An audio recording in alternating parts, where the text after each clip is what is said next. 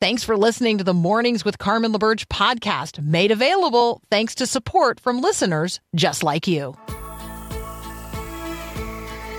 Your daily encouragement that God has the world in the hollow of his hand. This is Mornings with Carmen LaBerge on Faith Radio. If we're gonna fly, we fly like eagles.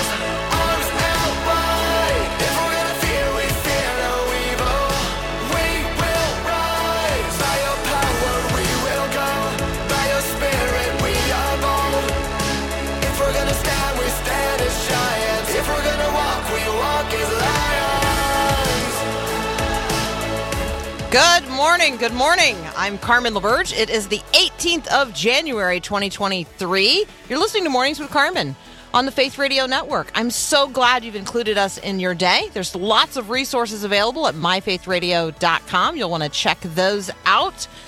And yes, there are show notes for today's program. You can get those later today at MyFaithRadio.com when the show is posted as a podcast, or if you just subscribe to Mornings with Carmen as a podcast, wherever you get your podcast, then when that podcast populates, you'll have the show notes, which include all of the information about the people we talk with and the links to the things we talk about. Today's Growing Your Faith verse of the day comes from 2 Timothy chapter 1, verse 7. And it starts with God, so let's just be sure we're starting with God. Right? This is operational information for people who are in an active relationship with God through Jesus Christ by the power of his Holy Spirit. So I think it's important to recognize that this is a verse of Scripture in the context of a letter written by a Christian to a next generation Christian, encouraging them not only in their own faith, but in their Christian leadership. So that's important to know. Not every verse of the Bible is like directly written to Christian believers, but this is certainly one that is.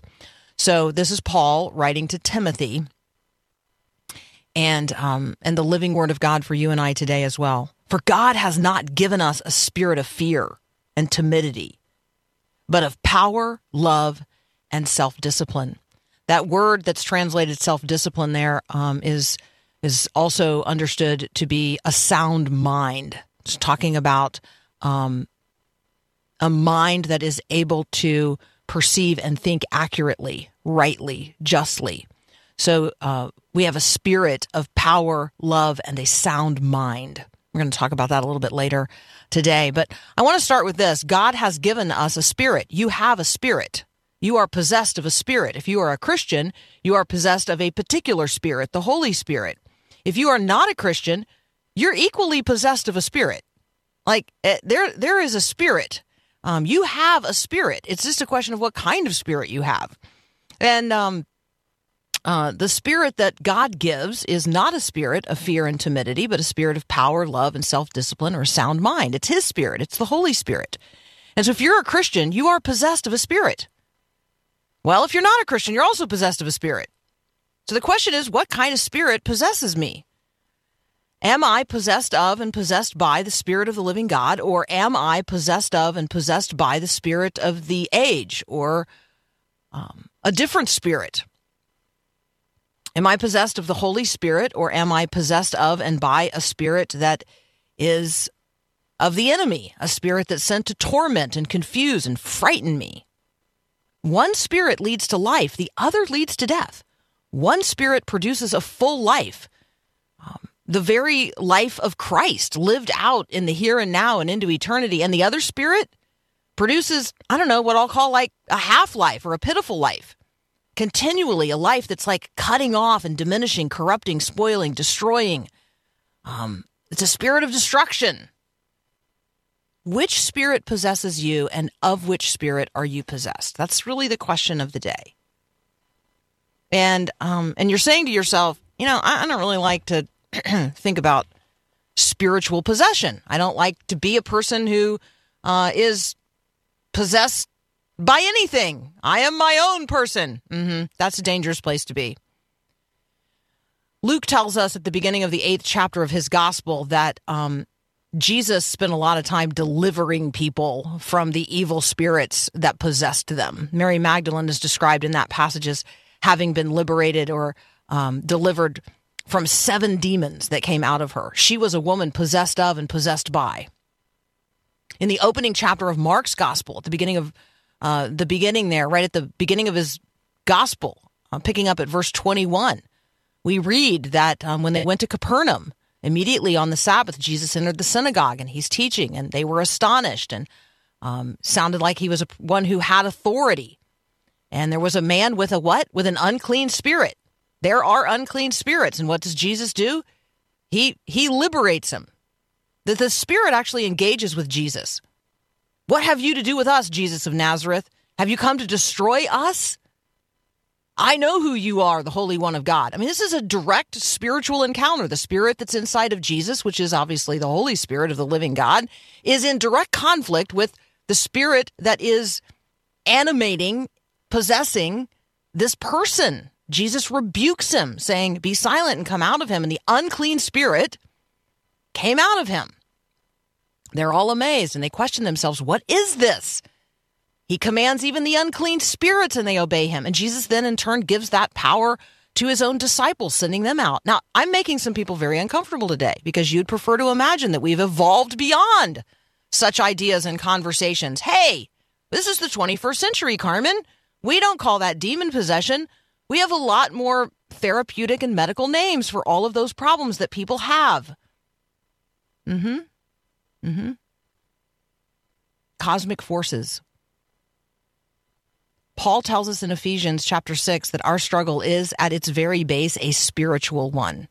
Don't try to outsmart that. Don't try to, be a person more advanced than that kind of thinking. If you have received the good gift of God's gracious offer of Jesus, then you have also received the Spirit of God, a spirit of power, of love, and of a sound mind.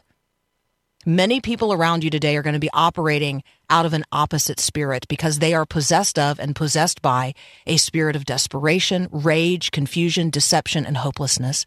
They will lash out. We do not. They hate. We love. They howl. We pray. They take. We give. They look only at the things of this world. We look to the things of the kingdom, eyes and hearts fixed above, where Christ is seated at the right hand of the Father, from whom all blessings flow, including the gift of his very Spirit. Let's operate out of that today. Pastor Daryl Crouch is going to join us next. We're going to talk about your verse for this year. What's your verse for this year? That's up next here on Mornings with Carmen.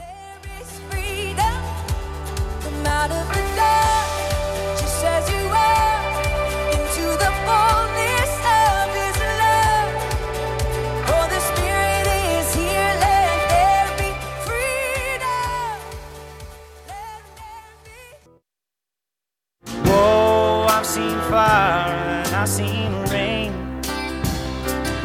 seen sunny days that I thought would never end. Well, our friend Daryl Crouch is back. You can find him at everyoneswilson.org. Good morning, Daryl. Good morning, Carmen. How are you? It is well with my soul. I'm possessed of a spirit of a sound mind, and so I'm feeling very, very blessed today. How about you? Well, it's early, so I'm not sure that's all true of me, but we're going to go with that. So it's great. Hey, grateful to be here. What's going on at Everyone's Wilson? Like, people, like to know what's happening in the world. Yeah, well, it's really exciting.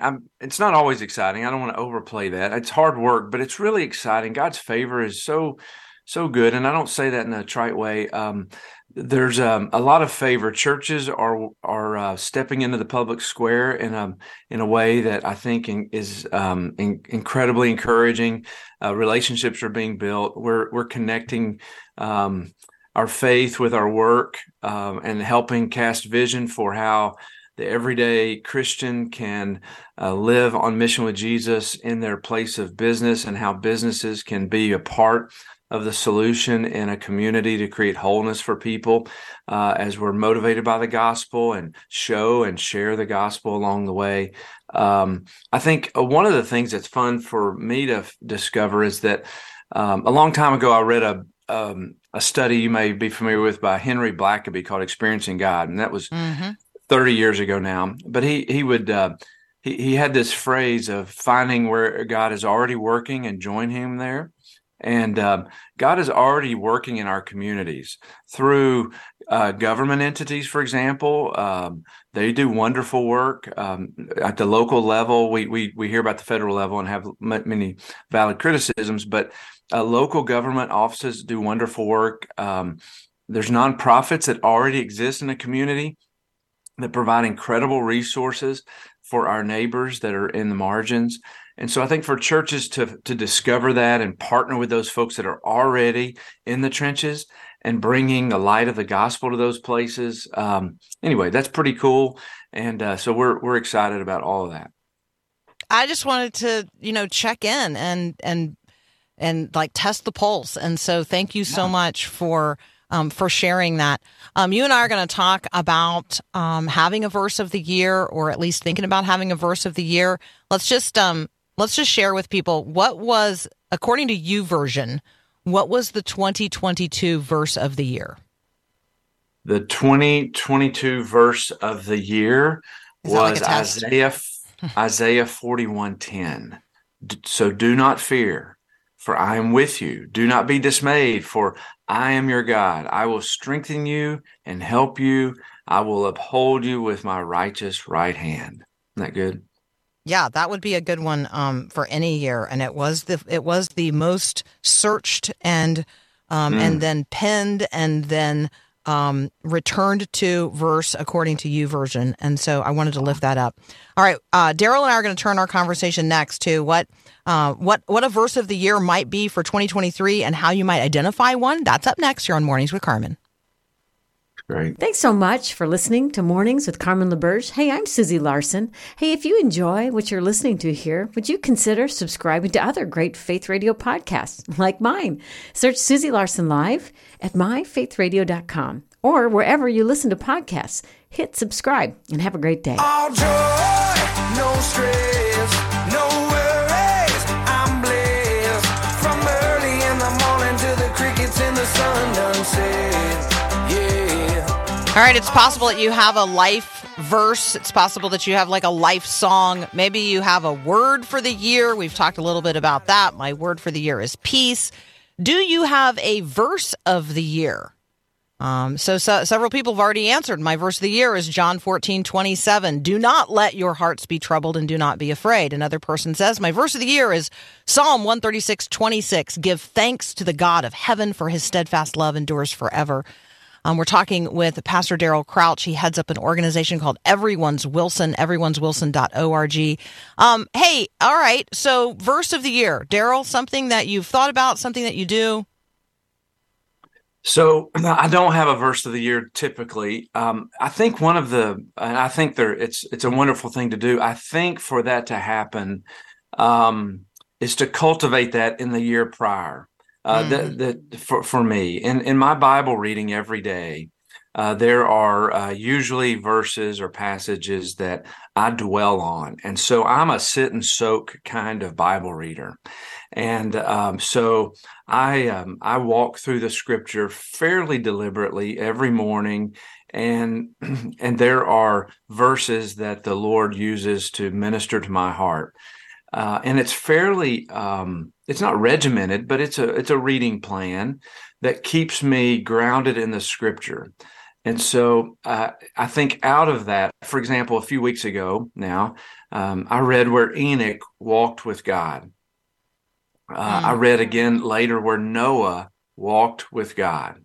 They are known, their lives are marked by a daily kind of lifestyle intimacy with Jesus or with God. And so I think that those verses, and I worked through that for a few days.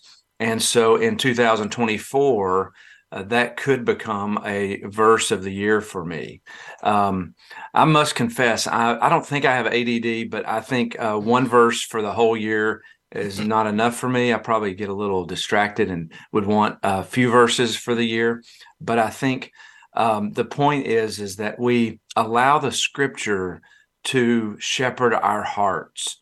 Sometimes, and I don't know that this is all bad, I just think sometimes we do it the other way. We allow our hearts to go search out a scripture that would minister to where we are feeling in that moment. and we become captivated by that thought. And so I think as we walk with God and allow the Scripture to pour over us in a daily kind of way, in a regular way, a sit and soak kind of way, then there are passages that He impresses upon us, and He tutors our hearts through that process. And therefore, we can find a Scripture that we can cling to for this day, for this month, for this year. We all have dispositions that are different, but allow the Scripture to really shepherd our hearts through the year. I hope that makes some sense. Oh, yeah, that makes a lot of sense. I think that having a constellation of verses or a chapter of Scripture or even a book that I'm settling into, which I think gets us to a conversation about Scripture memorization. You're talking about reading Scripture in a way that's very deliberate. You're soaking in it. You're returning to it year over year. I think that encouraging folks at the outset of the year to develop our Scripture memorization muscles. I mean, I feel like if your verse of the year last year was Isaiah 41:10, then as soon as I say the referent, like what should come to mind? Like it should populate, right? Do not fear, for I am with you. Do not be dismayed, for I am your God. I will strengthen you and help you. I will uphold you with my righteous right hand. Like as soon as you hear the referent, it should populate in your mind. Other things do that. And so how do we build Scripture memorization muscles?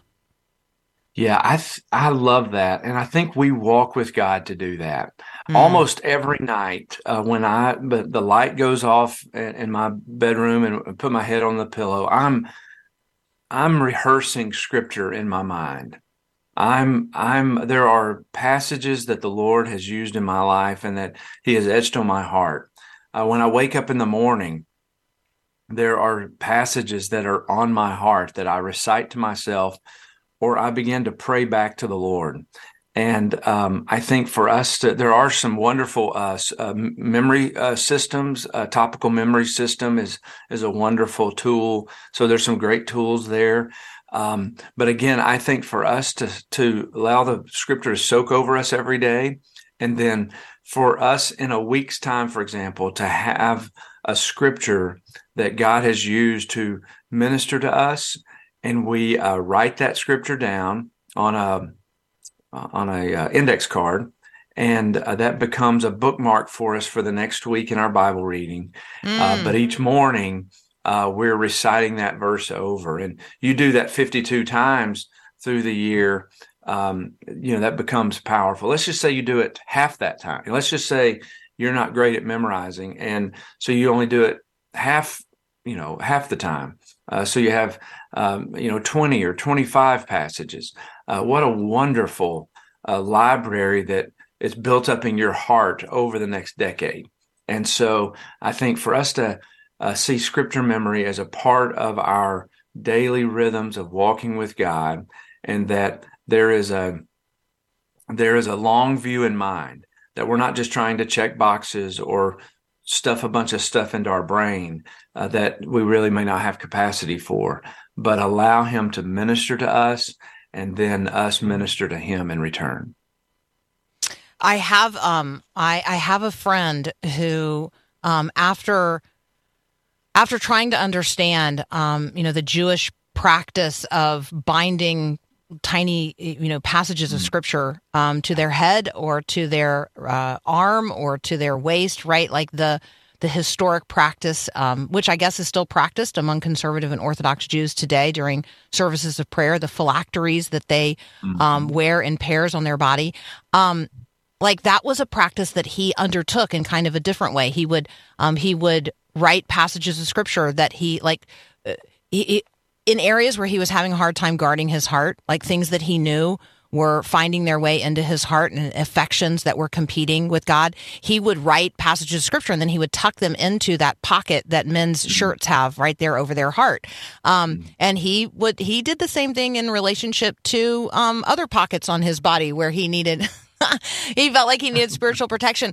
And then at one point he took to folding them up and he wore a ball cap a lot, and there's a little space in a ball cap between the...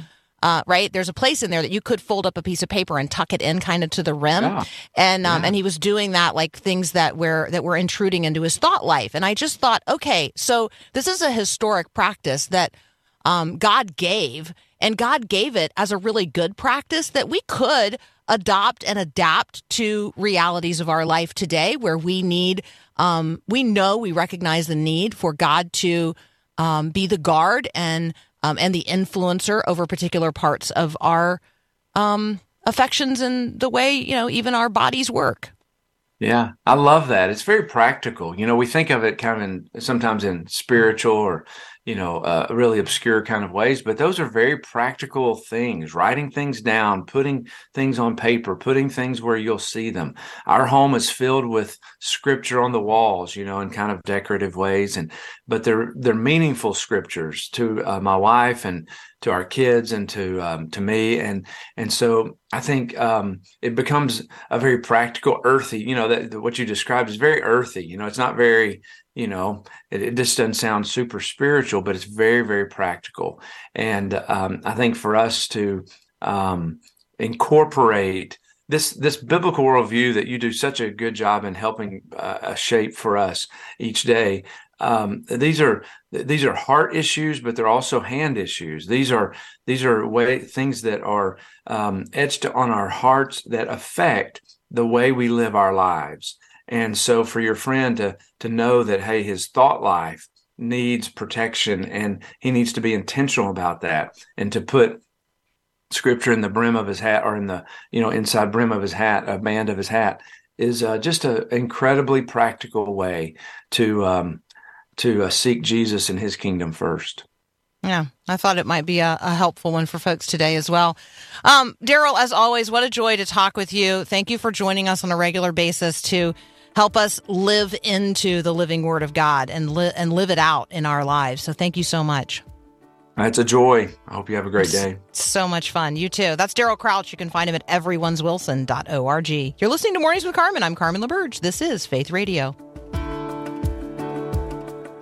I will trust where you lead.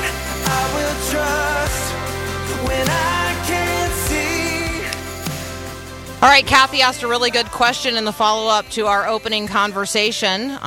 Kathy said, hey, thanks for the introduction to today's program, but I have a question about the spirit. Is the spirit the same as the soul, or are they two separate entities? The word entity is an interesting question there. So good morning, Kathy, and good morning, everyone else. You have a soul. Every person has a soul. We are soulish creatures. And your soul is going to be possessed of and possessed by a spirit. So if you think of your, soul as like the empty house of your body, think of it as like an empty house. It's going to be inhabited, filled, used by, an outpost of some kind of spirit. So you got room in there for lots of terrible spirits, or you got room for the Holy Spirit of God, who wants to live in every portion, nook and cranny, even the hiding places of your soulish house, the house of your soul. I remember a very, very small tract called Your Heart, Christ's Home. And it really is about allowing the Spirit of God, the person of Christ, to inhabit every nook and cranny of your house. Well, it's not really your house, it's the soul. It's the heart of who you are. And so your heart, your soul, your mind, your strength, God wants it all. He wants to inhabit, possess, be possessed, the possessor of, and have access to every part of who you are. And so hopefully that doesn't breed more confusion, Kathy. Hopefully that answers your question. I would certainly advocate that each and every one of us invite God's Spirit to fill us and animate our lives in every part. God's Spirit is certainly my hope. And there you go. Mm-hmm. That's what I have. That's what I have on that. Thank you. You guys can always text me during the show. Many of you are doing so today. 877 933-2484 is the number here. Mark Turman is going to join us next from Denison Forum. Hey, here's a question for you. Are you a holy warrior, or are you an ambassador of the king and the kingdom? Are you a holy warrior, or are you an ambassador of the king and the kingdom? What's the difference? That's up next. You're on Mornings with Carmen.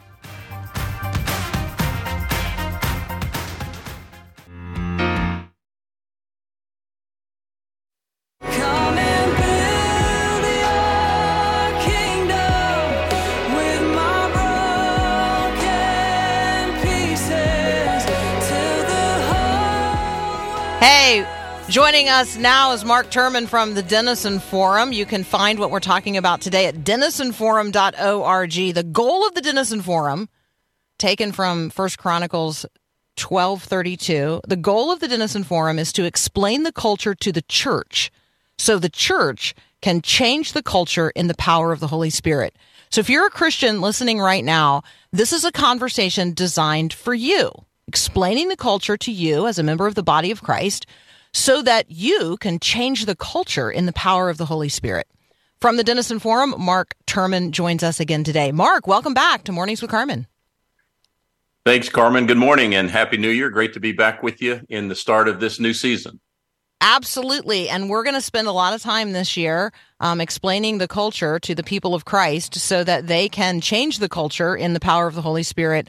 And I'm hoping that in so doing, we can realize, we can live into that phrase of the Lord's Prayer that we pray when we hope that His kingdom comes on earth as it is in heaven. Like, that's my hope and desire. And so let's talk about the kingdom. Let's talk about the King, and let's talk about who we are as Christians. You started this conversation with a question, and so I'm going to let you answer the question. Should we be holy warriors or ambassadors of Christ?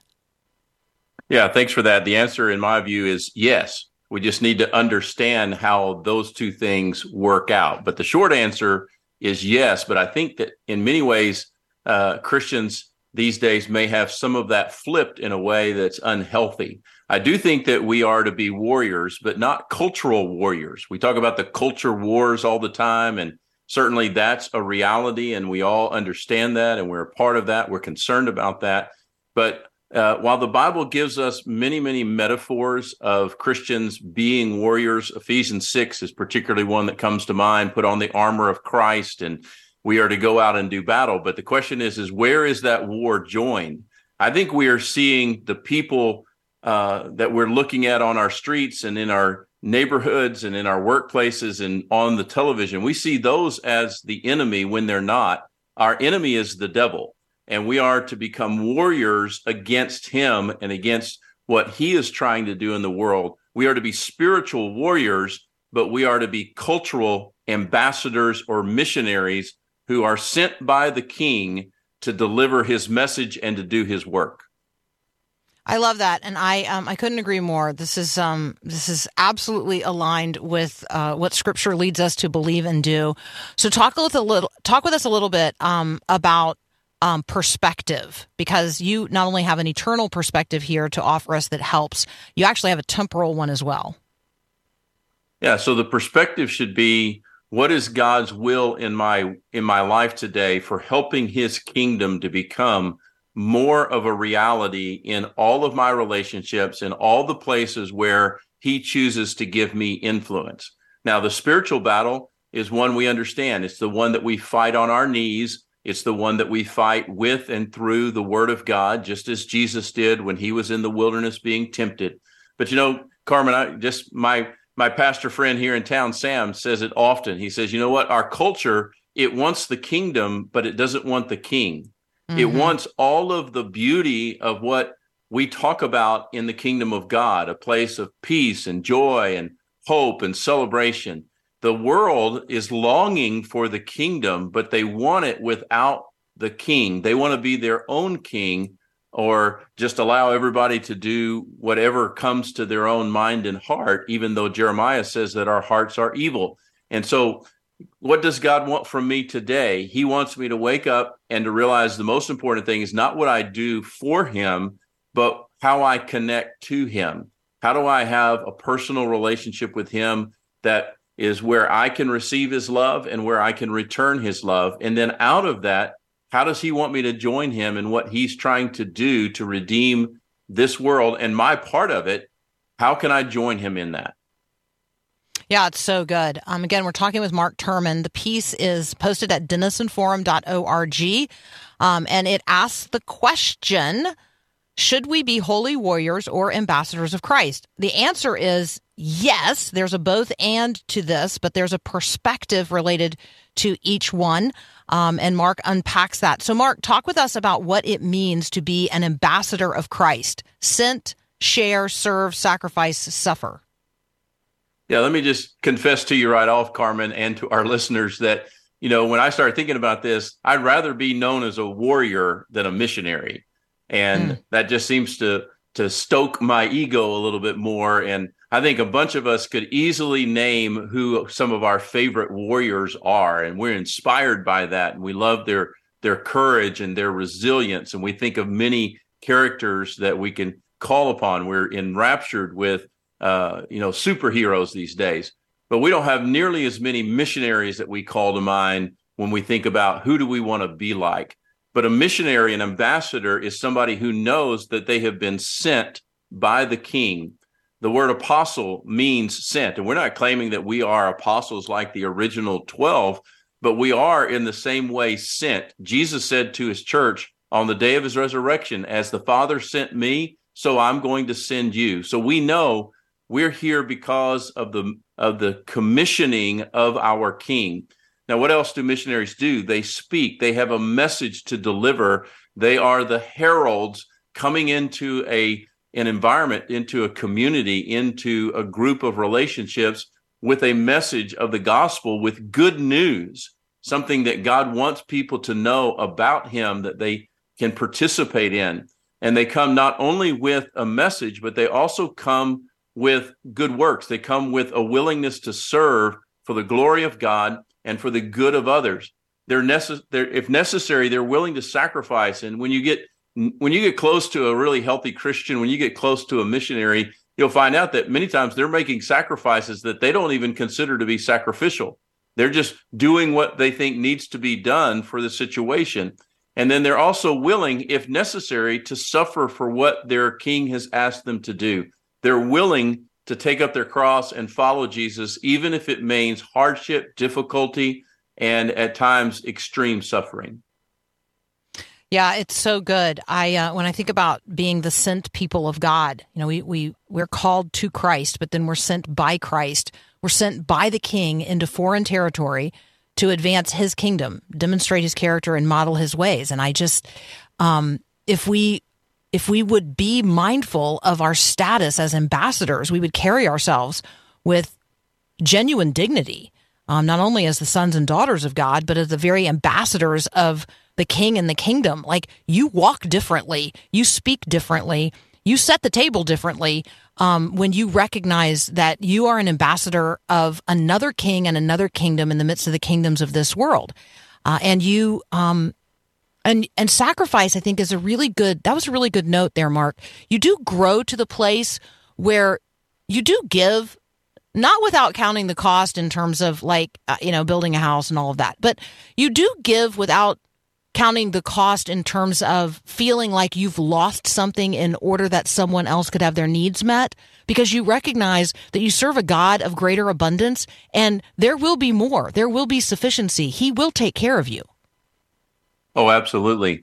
And, you know, there's so many great places where we could talk about this in the scripture. Certainly Jesus is the ultimate example, but, you know, just real practically on a material basis, I love the story of the Corinthians, where Paul writes to the Corinthians about the believers that were in Macedonia. And he says that they begged him for the privilege of giving to the need. Now, I've been a pastor for 35 years. I never had anybody beg me to take their offering.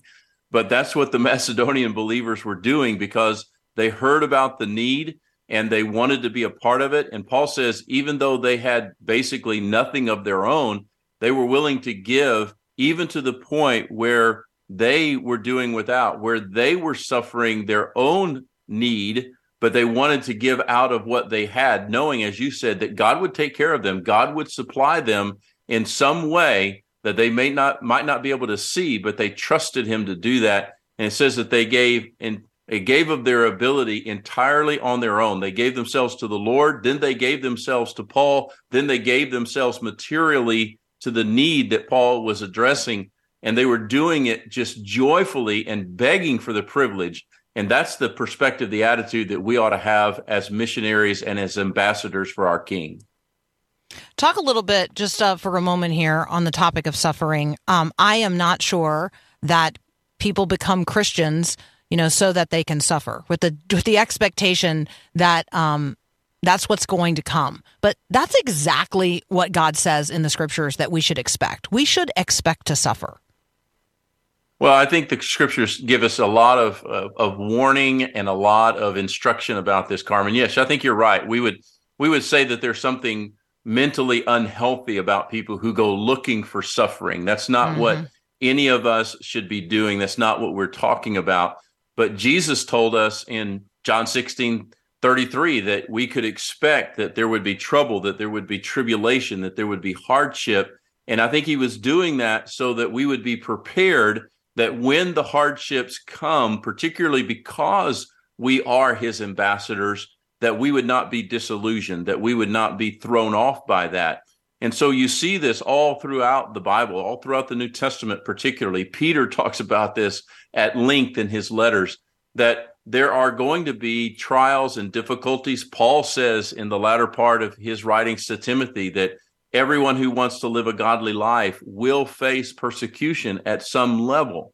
And so we're being prepared to understand that that's just what's going to happen during this part of our life with Christ, that we are kind of behind enemy lines at times, and we can expect that there's going to be opposition, but we can always know that the King is with us, that his Spirit is in us, and that we're never standing in any of these situations by ourselves.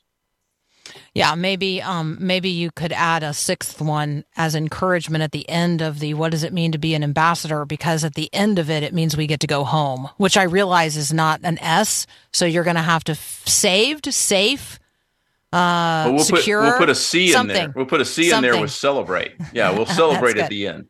Something. Add something at the end. All right, we're going to continue our conversation with Mark Turman from the Denison Forum in just a moment. We're going to pivot. We're going to have a conversation about what's going on in California. You've noted the floods. You've also, recognized that, gosh, for 10 years we've been praying for rain in California. This is probably not the answer to the prayer that we expected or anticipated. So we're going to talk about the California floods next. We're going to talk about judgment, answered prayers, and what they're facing next. That's up next here on Mornings with Carmen. Thanks for listening to the podcast of Mornings with Carmen. As you know, this is a rebroadcast of the live radio show carried on the Faith Radio Network. There's a lot going on at Faith Radio. Tons of free resources just waiting for you and for you to share with others at MyFaithRadio.com. How does that all happen? Well, it happens through listener support. So Faith Radio, Mornings with Carmen, all available because of listener support from listeners, well, just like you. If you're a supporter, thank you so very much. If you'd like to become a supporter today, just visit MyFaithRadio.com. And again, thanks for being a part of what we do every day at Mornings with Carmen. Wake the neighbor, get wet out.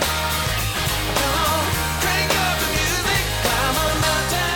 All right, I want you to get the map of the United States up there in your mind's eye just for a moment and focus in on the West Coast and bring California into view. All right, it's going to be our prayer and conversation focus here for the next couple of minutes in our conversation with Mark Turman from the Denison Forum. All right, you've got California in your mind's eye, and you recognize that there's been drought there. There have been wildfires. We've certainly prayed over those.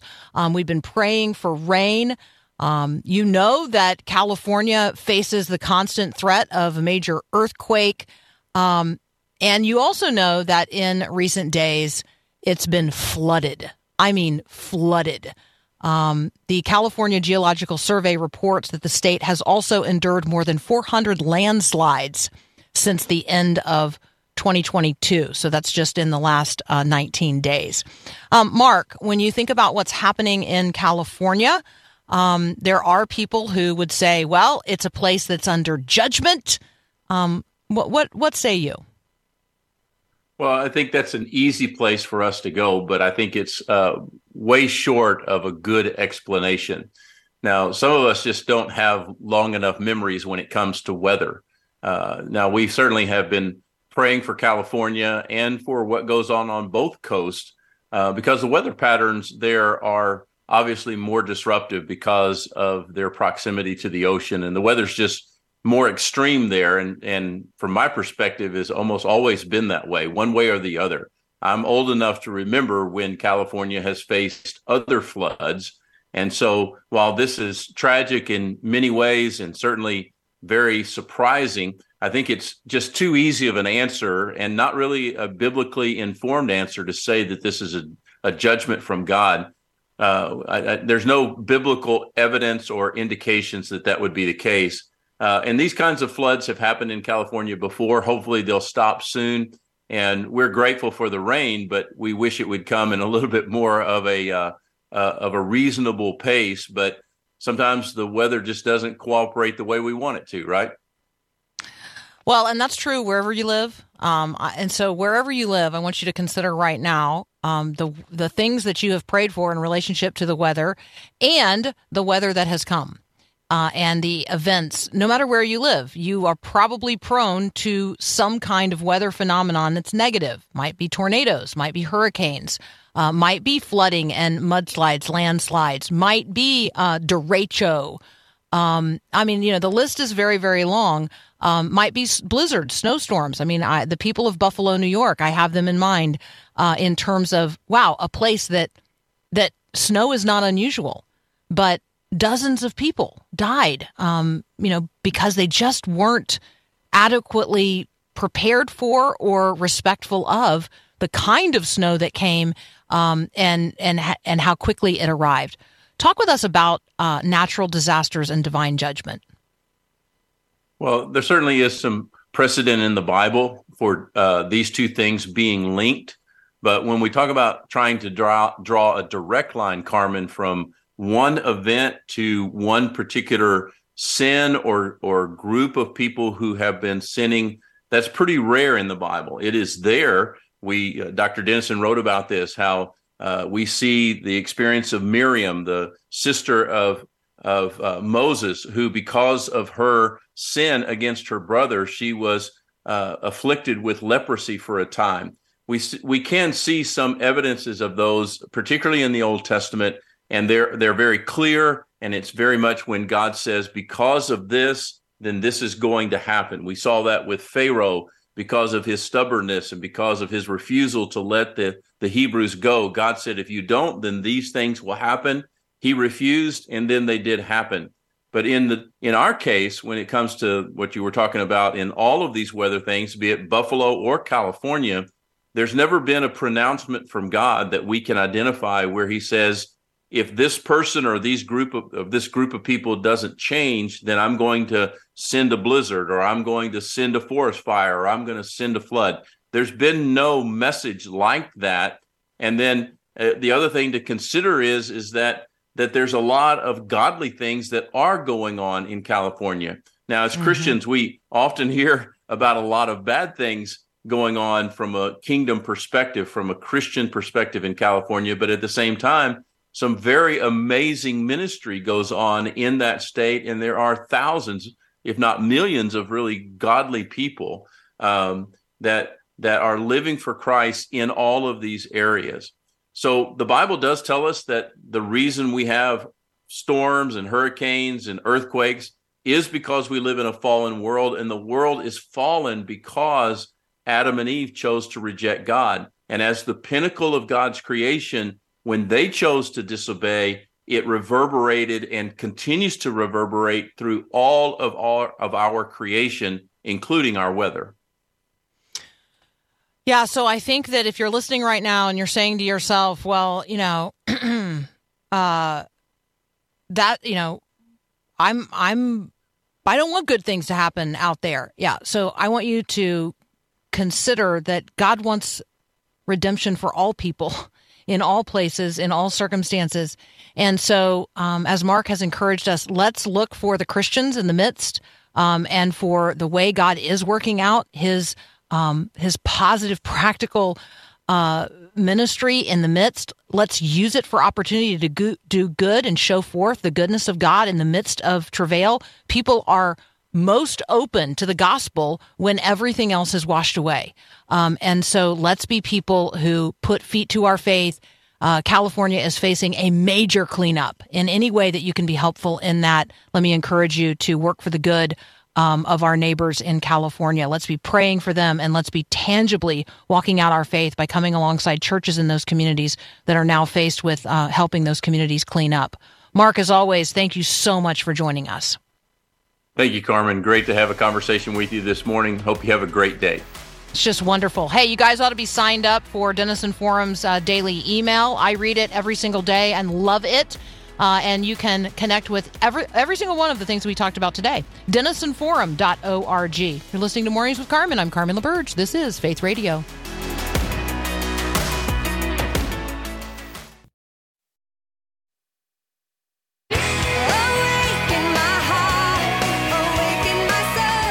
All right, really good interaction and questions on the text line. Keep them coming. I'm answering them as fast as I can. That number is 877-933-2484. We've got another hour of Mornings with Carmen up next. We're going to talk about Goshen. You could Google it if you want to. Bill English is going to join us, and then listener Jessica Lowley on why she listens to Mornings with Carmen and experience it. Thanks for listening to Mornings with Carmen LaBerge. Podcasts like this are available because of your support.